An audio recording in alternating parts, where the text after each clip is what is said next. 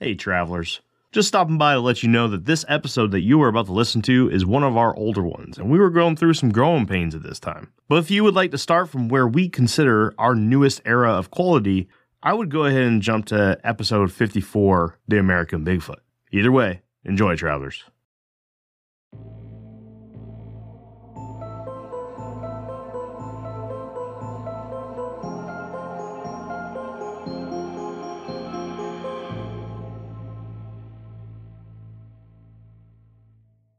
Here we are, part two of the missing 411 episode.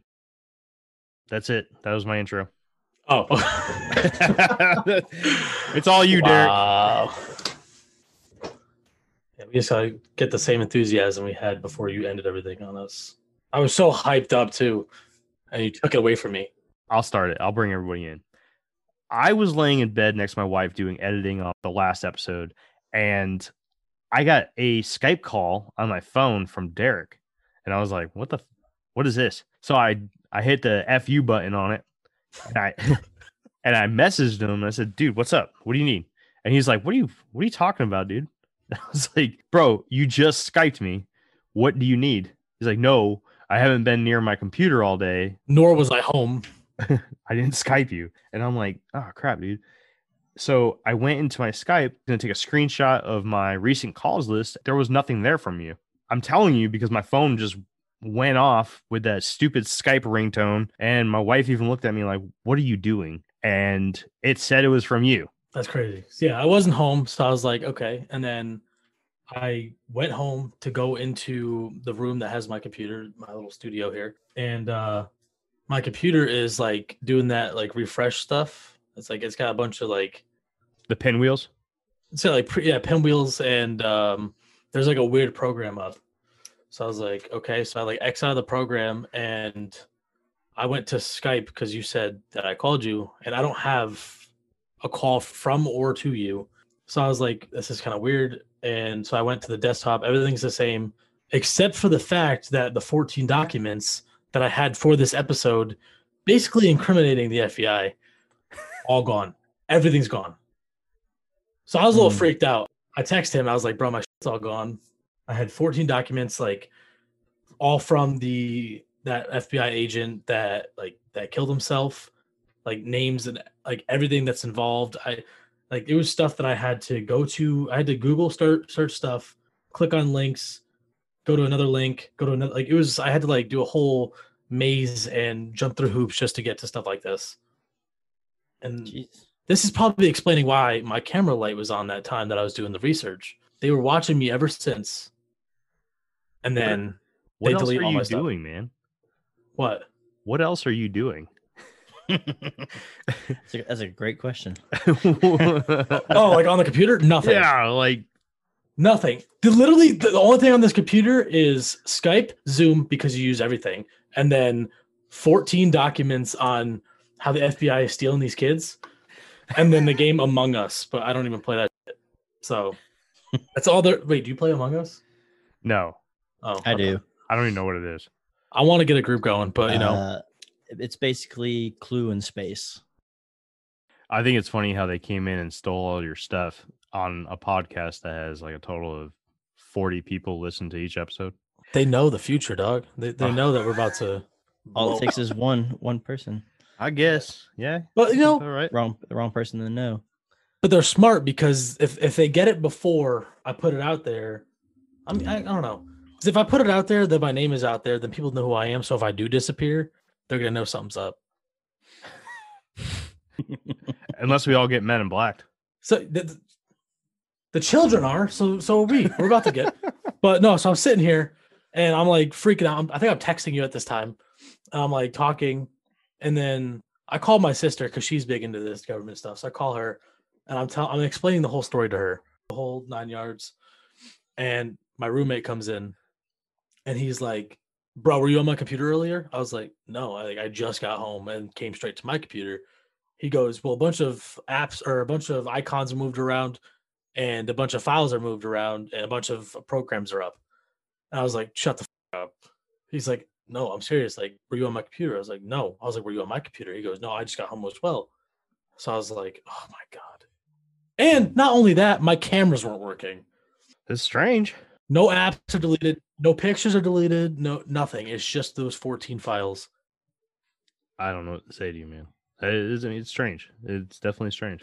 So last episode we left off with you complaining that you couldn't get out the Diane story. The Diane story. Yes, Diane Cox. I would love to talk about her. Let's start talking about Diane. So this story has me a little freaked out. So Diane Cox is two years old. She's from uh, Butte, Montana, I believe. Uh, she was walking along with her parents. She was a few steps behind them. I believe the story was. She was carrying her like big white pillow, like a little two year old's the only thing she could carry. Like the the mom and the dad. I think she had a brother. They were all carrying like the camping gear. They turn around, and she's gone. They didn't hear anything. They didn't see anything. So they immediately contact the park rangers and everyone's involved. There's a bunch of. I think there was a couple hundred researchers and search and rescue squads walking around. And then um, after I think the second day, the bloodhounds had a specific interest in this like this this hill that is really tough to get up get up on. So they had to use um, ropes and stuff to get up there. So they get up there and there's a little game trail right there. And while they're walking along the game trail, they see rose petals, like a little trail of rose petals, and there's no wild roses anywhere near. So they go up to the top and they find Diane alive, laying on her pillowcase. Well, you said the the pillow's gone, so it's just the pillowcase. Yeah, she's there's just the case that she's laying on top of. Hmm. Wow. What'd you say her last name was? Diane Cox. Yeah, so the one thing that freaked me out was the fact that one, the rose petals that led them to her, and two, the fact that she's still alive and in a spot that she really can't get to herself. Also, the FBI did not take a statement from her. She said a bunch of things. They did not write down what they had what, happened to her. Uh, I think the only thing that they wrote down was the fact that she saw small cows or tiny cows, meaning that she's either high up or I don't I don't know, but that also goes to the fact that like I'm not really mad that they didn't take a statement because she probably had no idea what was going on. She was dazed and Mhm. like really confused. Yeah. But where did her pillow go? And why are there rose petals? And where did the rose petals come from? He also stated that there's a like an exact same case three years later, but Did they happen to say if that other case was in the same area? it was in the same area. It, it happened. Like, there was a lot of similarities. Oh, the Montana Missing Girl Cluster is what it's called. That's something that word cluster. That's a popular word in missing 411. Interesting. He goes on the scene of Butte, Montana, to the location of two girls who disappeared under remarkably similar circumstances. In the missing 411 books, they mention these things called clusters a lot. And what they are, are these hot spots of similar disappearances. Um, I'm assuming that the Montana missing girl cluster is a, exactly what it says. It's a cluster of missing females in Montana. This is a thing that happens in almost every region of, of the country. There's these strange disappearances that are happening inside of the national parks, and a lot of them are very similar, eerily similar to each other. And some of them don't even happen in the same time frame. Like some of them will happen a hundred years prior. 20 years prior. Some of them happen within weeks of each other. Some of them happen within days of each other. There's no pattern to it all other than how the person is going missing, who the person is. So, like missing girls who are under the age of 15. That is something that the clusters are, are pointing out. Other clusters that we're seeing are extremely in shape males that are hiking through the woods that are disappearing and coming back very shortly after or extremely long after and being completely disoriented, not having any clue as to where they are or even who they are. It seems like if you look up the clusters of the missing 411, you're going to see that different regions of the state have multiple different clusters that focus in on a certain demographic. I watched that missing 401 uh, documentary. They said that one thing that they all had in common is they had some type of disability, whether it was something physical or like a mental thing, but they all had something. That's the kids though. That's the the Mhm. one that's on YouTube. Yeah, yeah, yeah. But it's just strange that that's something that they all have in common, though. Well, like he was just talking about that one two year old. Out of all the cases I've looked up, there's been multiple where the kid was between two and four years old. It's crazy that they're all like around the similar age too, or at least a large group of them. So, what do you guys think about the DeOrr story? Oh, I 110% think it was Isaac, the grandpa's friend. He has a charge for like some kind of thing with the underage child before that was dropped to a misdemeanor, but that was 100% him. He refused to talk. Let's catch up the audience, right? If you watch the documentary on YouTube, the main story in the documentary is the story of DeOrr Kunz. Is that right? DeOrr Kunz? I can't remember his last name, but definitely DeOrr. He's a junior. The main story revolves around DeOrr Kunz. He's a young kid who is camping with his mother, his father, his grandfather, and his grandfather's friend. The mother and father came back from a shopping trip with little DeOrr. When they arrived, the grandfather and the grandfather's friend had fish on the fire. And the father said, Where'd you get those fish from? The grandfather's friend said, "Oh, I caught them out of the creek over here. And there's like, there's no way that you caught him from there. That creek's too small. So the father, the mother, the friend of the grandfather's, and little DeOrr started walking to the creek, not 50 feet away. By the time they, they were halfway to the creek, little DeOrr turned around and went back to grandfather. Mom and dad kept eyes on him. Mom and dad went down to the creek to look at the fish. They found out that there's minnows in the creek. And the father went back to go grab little DeOrr to show him the minnows. You know, he's a little kid. He's going to like seeing that. And he goes up to the grandfather and says, Where's DeOrr? And the grandfather says, DeOrr's with you. Come to find out, long story short, DeOrr's gone. The strange thing about it is that during the documentary, the mother and the father say that they go down to the creek with the grandfather's friend. They say that they're with him most of the time. And then it seems about three quarters of the way through the documentary, the mom comes out and says something along the lines of they were already down the creek and the friend came afterwards. But my question here, and Derek, to kind of combat what you said, you think it was the friend. I mean, in such little time, how does DeOrr go missing and hidden and nobody notices that the friend does anything with it? That's my question. Where's the friend in this whole situation? Well, there's He's not even mentioned. well, he's And that- mentioned he's mentioned the entire time. He just told you. He's not mentioned in the when the well was was he with the parents? He was just talking about that. The first part of the that documentary when they're talking about the whole situation, the friend is with the parents at the creek. They're never out of each other's sight. But then later on in the documentary, the mother says that Isaac came over after the parents went to the creek. That's what really happened. the, that's why Jeremy's bringing this up is the time between them walking over there and Isaac walking over there, grandpa's friend, is so short. How could he have done anything in that limited amount of time?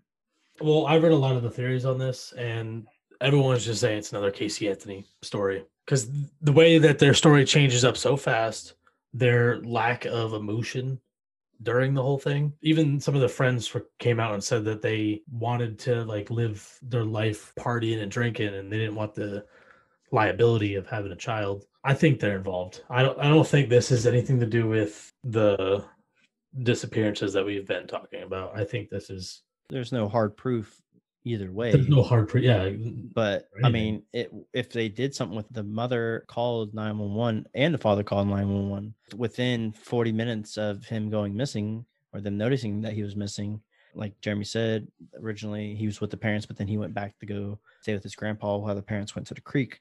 And the parents were no more than 50 feet away from their campsite the whole time. It's simple like this, right? To me, this sounds like it's either a cat. This just screams cat. Like some mountain lion came and took the kid, poor kid, you know, I, I, just a terrible way to go. Or we're not getting all the information.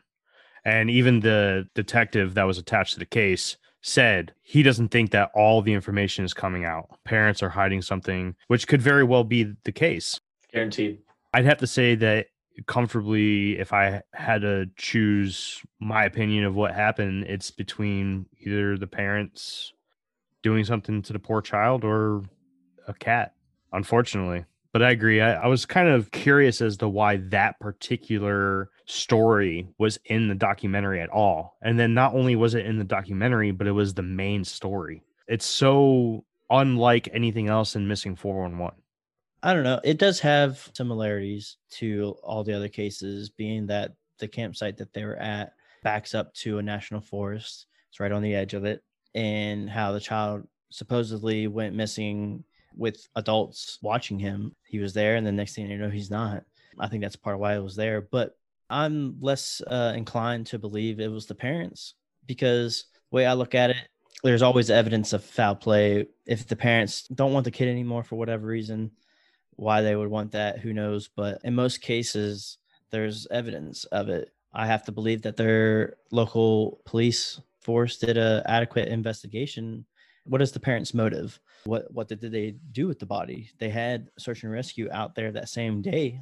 Maybe he never went with them. That's a good possibility too. The grandfather, his memory's not all there. He didn't seem very cognitive. The parents even mentioned that he had issues remembering or focusing on things. It's a sad and strange story, but Absolutely. I just don't think that it, it doesn't have the same strangeness as the rest of the cases. Yeah, I mean, that's definitely true. It does stand out from the rest a bit, but it does have a lot of similarities if it is true. Well, since we're not going to come to a conclusion on that one, I got a case that's going to kind of freak you out, or you might have a an idea of what happened to him. Cool, man. This is the case of Alfred Beilhartz. This was July 2nd, 1938. Him and his family decided to go camping within the Rocky Mountain National Park. Him and his family were fishing at the time. And then as they left, they noticed that Alfred had fallen behind a little bit. That would cause them to do a 10 day search throughout the region to find him, but he never found. July 3rd, another couple six miles away had looked up to a place called the Devil's Nest, which also has a lot of disappearances at it. They looked up, they saw a little boy standing up there, and the little boy uh, seemed to be making sounds. Can I interrupt you just here for a second? I know what story you're talking about. When I heard this story, I can't remember where I heard it, but the couple who was hiking said that it sounded like he was chatting with somebody. He was way up there, like way above their head on a sheer cliff. I looked at pictures. There's no way this man, this kid, got there himself. It is a the steepest. You, uh, you're gonna need gear and 20 years of experience to get up this thing. Yeah, like you have to rock climb this thing. But the the thing that got me the most was he's standing up there, either talking to someone, yelling to somebody, something, and while he's making these noises, he just gets yanked. That nobody's touching him or anything. He just gets thrown back and dragged away. Is Yeah. what they said they saw. I've heard this one. The couple said that they seen a kid making noise up on top of the cliff and they remembered that there was a missing kid there and they were wondering if that was him. And they were calling out to him and the kid seemed to be conversating with somebody behind him or something behind him. And they didn't really see him very well because most of his body was blocked by the the rock that was in front of him. He seemed to have gotten yanked from behind just like you said, but they didn't see anything behind him. And it's not like there was any bush or brush behind him. It just seemed like he got yanked by nothing, just pulled back off the cliff. It wasn't a cliff behind him, so he didn't fall. So the fact that he just got yanked back, that's kind of leading more towards the paranormal side of this, in my opinion. That, that, that is uh fairly creepy. Or Bigfoot. But he, there's nobody in sight, so what, did they throw a lasso? He throw a lasso around him and yank him back. No, no. Come here, kid. I mean, how, how old did you say he was? he was four. Four. So let's think about it, right? I'm a Bigfoot guy. I like to talk about Bigfoot. So yeah. if most of this kid's body is being blocked by a rock, let's say a Bigfoot took its big old crazy hand, grabbed him by his waist, and just chucked him backwards, it would look like he got pulled back by nothing. And I'm sure a Bigfoot hand can grab a little four year old by the waist and just yank him back. So you say that we need to mine out Devil's Nest because maybe their nest is in there? That's where they live in? So, I mean, there, there's a lot of these locations splattered all over the country where it's Devil's Nest, Devil's Creek, Devil's Oh, Mountain, it's- Devil's Ridge. And they say that all of these places, even Skookum Meadows, which means devil in the local native language, the reason why these places are called Devil's something is because, It says perhaps names to reflect evil people have sensed in places over time. Well, not just that, but it was said that the Native Americans, instead of coming up with a name that for Bigfoot or Sasquatch, because they didn't have those names back then, they simply just used to call these creatures in the woods devils. And so all these places around the United States that are called Devil something. If you talk to anybody that's really into Bigfoot, they all know the story about how these places and are thought to have been named after Sasquatch encounters from Native America. So Bigfoot, man, Bigfoot. There's my woo woo side coming out. I mean, how else are you going to explain the kid being pulled out of sight? There has been one particular video evidence of a Bigfoot crawling on its hands and knees, reaching up in infrared, grabbing an apple off of a stump and bringing it back to itself and crawling back out. There's stories of these things crawling. So, like, let's say a Bigfoot was to be crawling on the cliff up there behind this kid, reached an arm up, grabbed him by his waist, and just pulled him down. So, moving on from one strange story to another, this particular story was on the documentary that you can watch on YouTube for free. This one centers around a kid named Keith Parkins, and he disappeared on April 10th, 1952, in Ritter, Oregon. What happened with Keith was one day, I, I don't, I can't remember the exact beginning of the story, but he was outdoors playing on a family property, and he had gone disappeared if I remember correctly, he eh, went out to the family's barn with his two other brothers because they had a, a new calf. And so they went out there while their mother was preparing dinner or whatever. The mother called the kids to come in, and the two kids came out like I guess straight out the the one side of the barn that's facing the house. And then the mother asked where the, their brother was, and they're like, "Oh, he went around the other side." So she was waiting, waiting, waiting, expecting him to appear any second, and then he never appeared. So then she went out there and searched around, and he was nowhere to be seen. He wasn't inside it. He wasn't around the barn. She ended up calling uh, for search and rescue to help her find him. That's exactly what happened. So, search and rescue efforts led to a field that was about two miles away from the house up on the ridge. And what was strange is that in the middle of the field, they found small footprints matching what would be the kid's size. It's human footprints in a shoe or a boot uh, in the middle of a snow covered field. No footprints coming in, no footprints coming out. And then five miles west of that field, a search and rescue participant found something in the snow, walked up to it, saw that it was the body of the child, picked up the, the body, and realized the kid's still alive. Oh, shit. Yes. Yeah, he was uh, stiff and cold. Wasn't even wearing his jacket at that point. How long has it been? I think it was the next day. Yeah, I think it was at least 24 hours. And they said it got down below the 40s that night. A lot of strange things here, right? One, the kid up and disappears. Two, there are footprints in the middle of the field, no footprints coming in, no footprints coming out, matching those of the child's. Three, five miles away from that spot, so you're talking a round trip of at least seven miles as the crow flies. They find this kid in the snow alive. That's not even the weirdest part. The direction that they found his footprints, the kid cut like a, a 270 degree turn from the direction from the house where they originally found his footprints, found him five miles from there from what they said that the terrain and whatnot, there's no way you can actually just walk a straight line, you know, as the crow flies. So they think that he probably ended up walking closer to 12 miles. And this is a 12 year old kid. And this was in the evening when he initially disappeared and it got below 40 degrees that night. He would have had to been walking the entire time for him to have gotten that far. Walking through the middle of the night with no light whatsoever, walking through heavy brush uh, mountainous terrain and whatnot. He was uh, scraped up, cut up a little bit from where they think he ended up crossing a barbed wire fence. But it's just insane that a two year old kid made it that far. It's not like the craziest terrain in the world, but it's also not flat open fields either.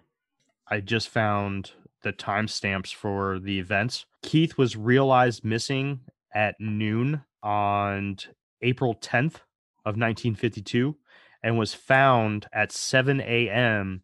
He was found at 7 a.m. on April 11th. Almost the whole day. 19 hours missing in the in the freezing cold. I mean, he's lucky to have just survived the elements. And the crazy part is no one believes that he walked that distance himself. Out of the entire documentary, this is the one that I thought was the most intriguing. Two year old child And I know in the last episode we talked about birds. This story just screams birds to me. Big bird grabbed a child, flew him two to three miles to the, the field up on top of the hill, dropped him because he was probably trying to fight his way away from the bird, dropped him. The kid took a few steps and was picked back up by the bird and flown five miles the other way until the bird finally just said, Well, screw this and dropped the kid. Cut and dry, that's what makes sense to me. Didn't they mention birds in that documentary? I'm pretty sure they do at one point because they They do. they talked about uh, bald eagles being able to carry up to 30 pounds. And I know that's something that we discussed in our previous episode. Bald eagles are massive. They got to be able to carry 20 to 30 pounds. And then, sure enough, in that documentary, they actually talk about it and saying specifically bald eagles can carry up to something like 30 pounds. And a two year old kid is only going to weigh between like maybe 20, 25 pounds or something like that. Google says they uh, can only lift five pounds. I'm actually I just to go a myself. It says that they can only lift five pounds. So this brings up another cryptid. Anybody know who I'm talking about? Oh my god. Thunderbirds. Did a Thunderbird snatch this kid?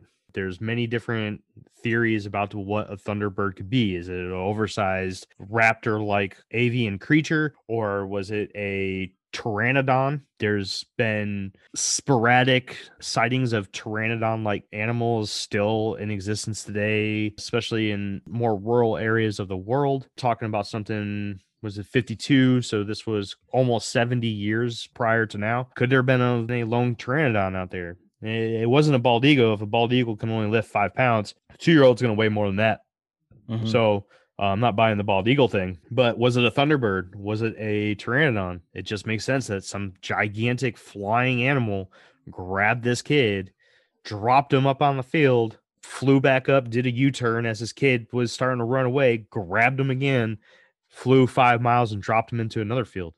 Maybe a bunch of birds picked him up at one time. You know, distribute the weight evenly. They a bunch of pit birds picked them up. They dragged them, and then you know one bird got tired, so they all dropped it. You live for those gag reels at the end. So maybe it was a bird that can carry like a decent amount of weight, but maybe not that much weight, and that's why they found him or found footprints. But you also you got to think if a bird picked him up, there would have been more than just scratches. Predatory birds You would think there'd be like a talon mark in his shoulder or something. Yeah. talons, right? Because they're meant for grabbing and preventing whatever they're grabbing from slipping out. If a bird grabbed him, I would have to believe that there would be evidence of claws grabbing him. Like he had some like scrapes on his face, whatever, and his clothes or his pants were torn a little bit. But they said that was easily explained by the uh, barbed wire fence he would have had to pass at one point. Um, but like he he didn't have any major physical injuries. Wh- Why couldn't this be a wolf or a cougar or a coyote? Well, again, where's the evidence to show that one of them grabbed him? Well, if, it, if we can't determine that a, an eagle did it, They said that it was snowing out, right? You would see the the paw prints of a coyote or a wolf. You would see dragging, you would see blood, you would see a ton of different things. well, if it was snowing out, all that gets covered by snow. But it wasn't snowing. There was just snow on the ground. Yeah. So that's also why we're talking about it is because it's one of those stories that is not easily explainable. It's very strange circumstances that this kid disappeared under. And the fact that they found him as far away as they did, being two years old, doesn't make any sense either. You know what doesn't make sense when I was thinking about whether or not a bald eagle can pick up a child? I was thinking birds, the reason why they can fly is because they have hollow bones, very light compared to their how much body you can see from the outside. They're extremely Mm. light. And that's Mhm. why they're able to fly. I was going to say their power to weight ratio. yeah. Right. But you know, if you if you threw a, a 30 pound two year old or whatever a two year old weighs on top of that, I, I don't know if a eagle is going to be able to carry it. It just didn't make sense to me. They're built that way for a reason. Picking up fish is one thing, small rodents and other small critters, but picking up a 20 pound, 30 pound two year old, I don't know. It just sounded weird. But you're right. I think they did say that in the documentary. I don't think it's out of the realm because I, I know a couple people that have lost their small little Pomeranian. How much does a Pomera- Pomeranian weigh? A couple pounds. Oh, seven pounds. Okay, I'll scrub. Yeah, dude, a bald eagle would take that thing and eat that thing as a lunchable. I know two guys that have lost their dogs because of the of an eagle. I think this is an extremely interesting topic. I can't believe that this isn't more out there. even the ones that are easily Debunked. Or, yeah by simple animals or people super interesting like even though the tennessee wild man that is something that i want to do once i can get away from some of these episodes here i want to look that up that might be an episode all on its own who knows That'd be cool. pretty much wraps up the stories that we have for the missing 411 if anybody listening to this wants to hear more stories just let us know in the comment section or email us at infiniterabbithole at gmail.com let us know. We want to do things that you guys want to hear about. So let us know some topics. If you like the missing 411 we can always come back and visit more cases. I love doing this research. I thought it was fun. It's always a fun topic to talk about. But since we're done with stories we can kind of move into something else missing 411 related and that is the whole upcoming of the national park system in the United States. Well, there's a lot of people are familiar with Theodore Roosevelt established the national park system here in the United States. While he was president, he established five more national parks and established a lot more after his presidency. He's kind of been known as the conservation president. But there are theories going around that there is a much more cynical reason as to why he created these national parks, these quote unquote protected lands. They're public. You can go onto them and do what you will with them. And they're so desolate, they're remote. So much of these national parks are not visited by people very often. So if something was out there, it could pretty much live alone. So, two theories. One, that Theodore Roosevelt, who wrote the book The Wilderness Hunter, describes an encounter with a Sasquatch. I don't know if you guys know this, but Theodore Roosevelt had had an encounter with a Sasquatch. Did Theodore Roosevelt create the national park system to help protect lands so that Bigfoot or Sasquatch could have a place to live? yes. That is something that is going around. That's pretty woo woo, right? But not as woo woo as the second thing. The, second thing is that the reason why you get so many strange disappearances at national forests is because the national forest system was built around portals to other dimensions or universes. Ooh. Okay, that's pretty woo woo. Yeah. Episode six.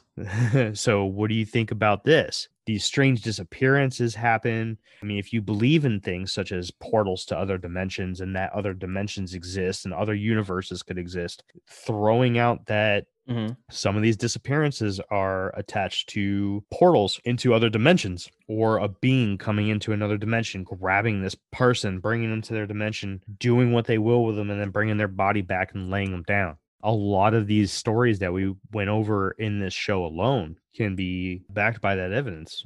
But that's that's pretty woo woo stuff, you know what I mean? So I'm curious, what are your guys' opinions on either these are natural homes that are set aside by the United States for homes for Sasquatch, or that these are areas that are portal heavy that the US government knows about? See, I would believe the the Sasquatch thing, but a majority of these you're allowed to hunt on.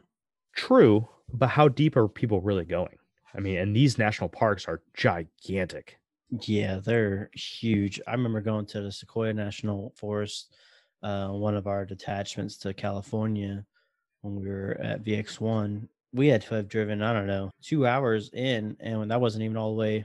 It was massive. It, like it blew my mind how big it is, you know. And there was like four thousand feet of elevation change following the main road. That's just one part, and there is tons of area that you can see that you can't like get to unless hike days.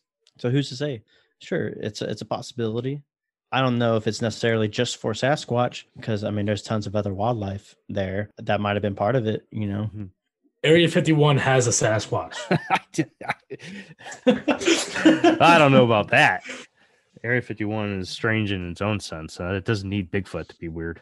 See, that's my, that was my theory. Is a guy came out after he retired from there and told all the secrets, and since he was so public, they messed his family up. Talking about Bob Lazar. Yeah. Yes. So what do you guys think? Bigfoot, right? Cool, whatever. What do you guys think about the portal thing? Like these are hotbeds or known portals by the US government for interdimensional travel and that beings are known to come out of portals. I don't know if you guys are aware, but in Utah, the Skinwalker Ranch, That is uh, that's got some fun stories attached. I would be lying to you if I didn't say that we got an episode coming up about the Skinwalker Ranch sometime in the future. I've I've looked into that place, and man, it sounds awesome. Such a creepy place. Yeah, all kinds of stuff. There is a book. I, I think it's just called Skinwalker Ranch Mhm. or The Hunt for the Skinwalker. What a crazy book that is. Another podcast I listened to did a whole series on it. It was like three or four episodes long, and it was just like a wild ride from front to back. There's a lot that's happened there. I don't want to say, you know, I don't want to ruin any uh, points you want to go over whenever you do that episode, but it's pretty pretty wild. Anybody listening to this, if you're still listening to this, if anybody listens all the way to the end, if you guys want to hear about the Skinwalker Ranch, let us know. It's a topic that we're all interested in. So we'd be more than happy to do it. I mean, that's pretty much it. That's what I got for missing 411. there's definitely been some strange events surrounding some of these disappearances and whatnot. It's it's hard to say at the same time, you know, because there's there's very little evidence going either way, whether it was something government conspiracy or some type of cryptid took these people. Who knows? But uh talking about your uh your point about there being the national parks being places where portals are located or whatever who knows maybe that would explain why there's so so much military activity around a lot of these national parks and whatnot trying to think of like reasons why military would be out there other than like training right all of us having been military or prior military they call anything a training exercise whether it actually was or wasn't You ever seen the movie or read the book, The Mist? i've seen the movie i haven't read the book Yeah, I think it was like the Arrowhead Project or something like that, where they were dealing with uh, creatures from other dimensions and they come in with the mist and just kill everybody. what was it was they accidentally uh cut open a rift where that part of that dimension bled into ours or whatever and that's how that those creatures and whatnot got here there's talk of doing that now we're trying to f- learn more about our own universe and whatnot and using i can't remember the actual name of it but the super colliders i guess they're afraid of ripping apart fabric of space-time and whatnot Electron. Electron, yeah, that's it. Electron super collider. Maybe it's not necessarily related to that, but like at, to what extent do we push the limits? There's a lot of theories surrounding it that are very, uh, very interesting uh, reads and whatnot. But um, I think what's so strange about that is that you have scientists that deal with this that are way smarter than than I ever will be in my life that are afraid to do it for that purpose. mhm.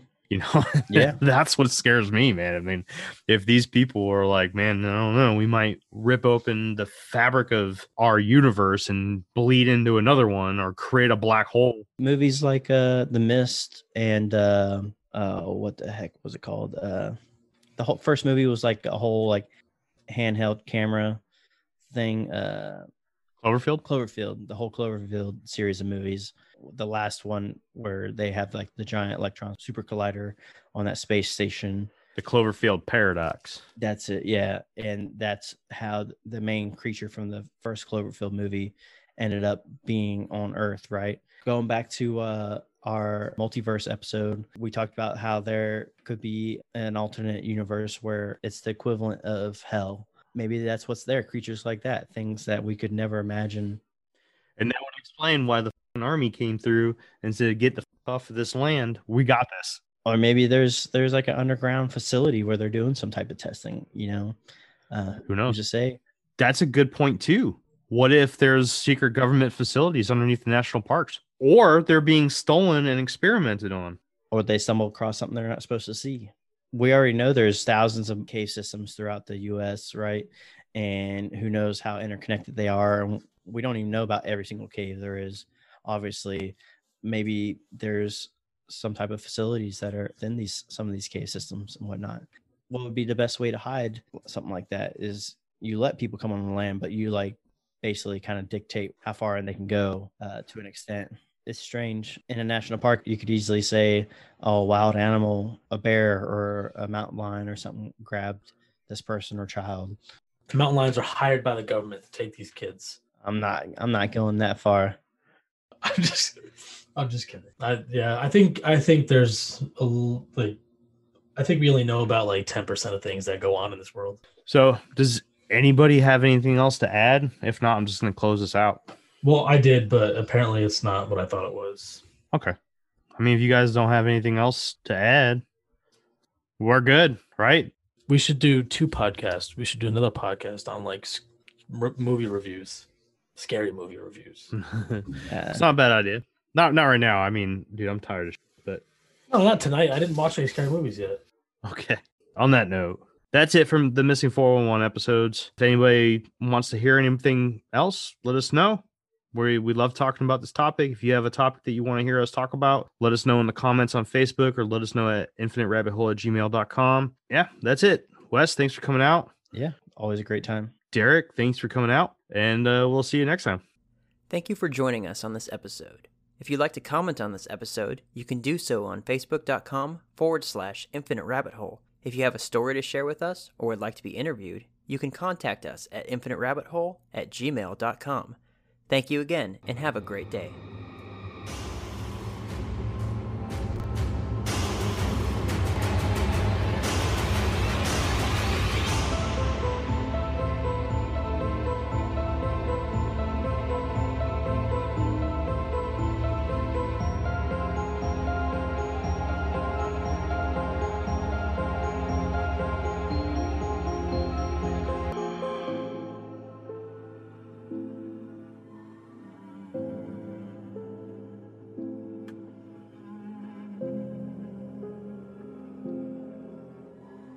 Can I? Should I talk about what happened on the fucking podcast, or just tell him what happened?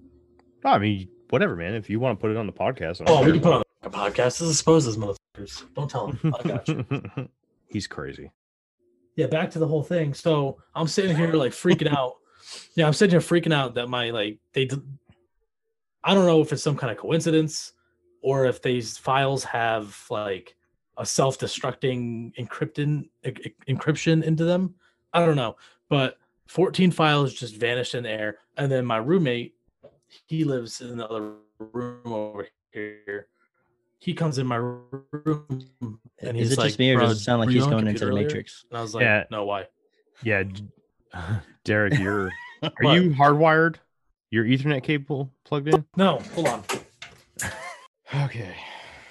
All right. All right, so this is episode two. You're Is it- is get- it get- You're yelling into the mic, and I'm you gonna have do to, that. I'm gonna have to edit that. Oh and my it's god, gonna suck. You have no idea, dude. It sucks doing that.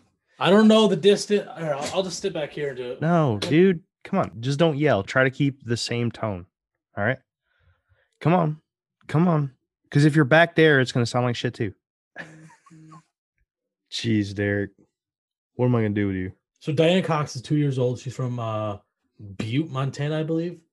But Uh, What? I think But- it's pronounced Butte. Butte. are you sure? I'm pretty. That's sure. how David Paulides said it. So I'm gonna say it. Go ahead. they don't want to be the butt of every joke. Yeah. Yeah, got him. That's funny.